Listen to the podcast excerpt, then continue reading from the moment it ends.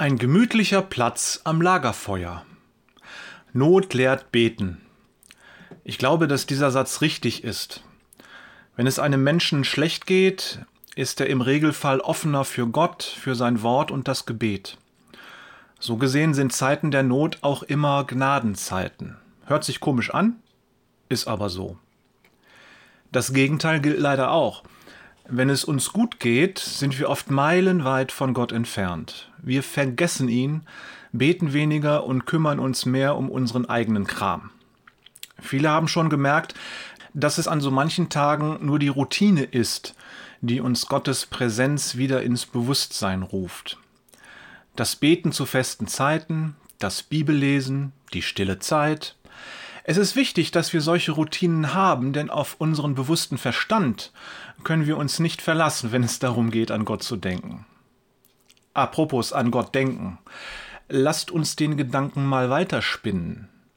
Warum will Gott eigentlich, dass wir ihn an die erste Stelle in unseren Gedanken und damit auch unserem Reden und Handeln stellen? Warum will er das Wichtigste in unserem Leben sein, wichtiger als alles andere? Braucht er unsere Aufmerksamkeit? Ist Gott jemand, der um unsere Liebe buhlt, der eifersüchtig ist auf alles, was ihm die Show stiehlt? Ist Gott gar ein Narzisst? Die Frage ist so provokant gestellt, dass die Antwort für jeden Hörer auf der Hand liegt. Natürlich nicht. Wenn Gott etwas will, dann immer, weil es gut für uns ist. Gottes Wille ist gut für uns, für seine Geschöpfe und erst recht für seine Kinder. Er liebt uns und er weiß, was wir benötigen. Wir sind es, die diese Wahrheit immer wieder vergessen. Lass uns ein paar Tage im Leben anschauen, die einer von uns vielleicht genauso erlebt haben mag. Wir gehen unseres Weges, gedankenlos und in dem gewöhnlichen und zufriedenen Zustand von Sünde und fernab von Gott. Wir denken an die Geburtstagsfeier morgen und die Vorfreude durchzuckt unser Herz. Eine kleine Arbeit fällt uns ein, die wir heute erledigen wollen, und Selbstgefälligkeit umschmeichelt unser Ego. Wir denken an das neue Buch zu Hause auf dem Nachttisch und an den Urlaub, der schon vor der Tür steht. Ach, das wird wieder schön und ich habe es mir auch echt verdient. Als die Welt abrupt mit einer Vollbremsung zum Stehen kommt. Plötzlich ist da dieser stechende Schmerz in der Brust, der uns in die Knie zwingt und bei dem wir sofort spüren, das ist was Ernstes. Unser Kartenhaus fällt zusammen.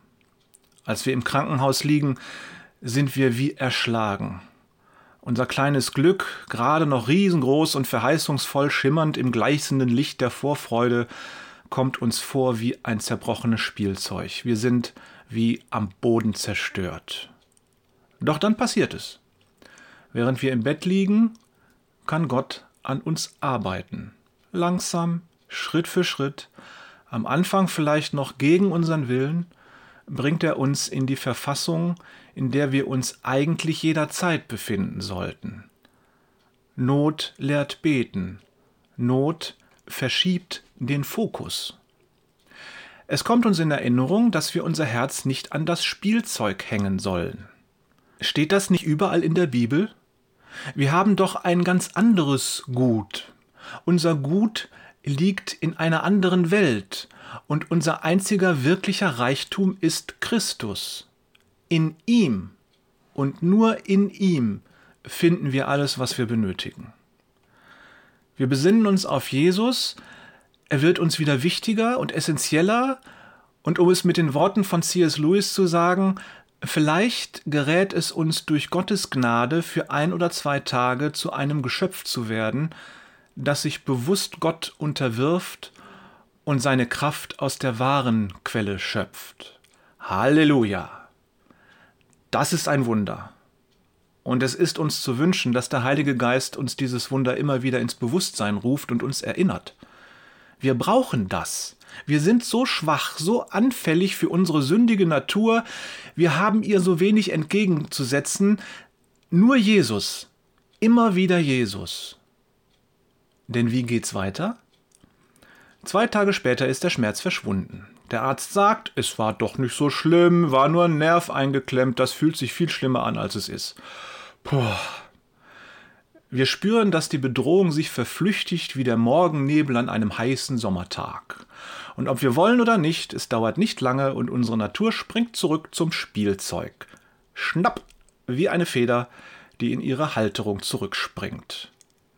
»Hallo, mein Freund, da bist du wieder.« Wir kennen diese schmeichelnde Stimme, sie ist uns sehr vertraut, ein wenig niedergeschlagen und mit einem Hauch von schlechtem Gewissen, aber innerlich doch heilfroh und erleichtert, mit einem blauen Auge davon gekommen zu sein, setzen wir uns zum alten Adam, der uns freundlich einen Platz am Fenster neben sich freigehalten hat.